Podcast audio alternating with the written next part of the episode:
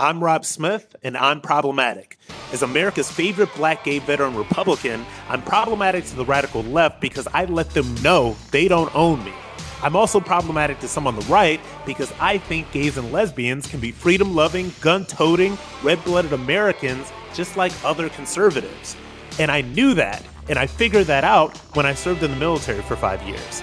I let the left know that they don't own me when I came out as a black, gay, conservative Republican on national television just 2.5 years ago.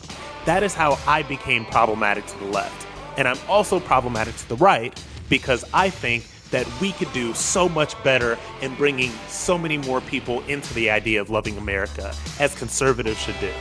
Rob Smith is problematic, takes on the radical left, and forces the right to think a little bit harder.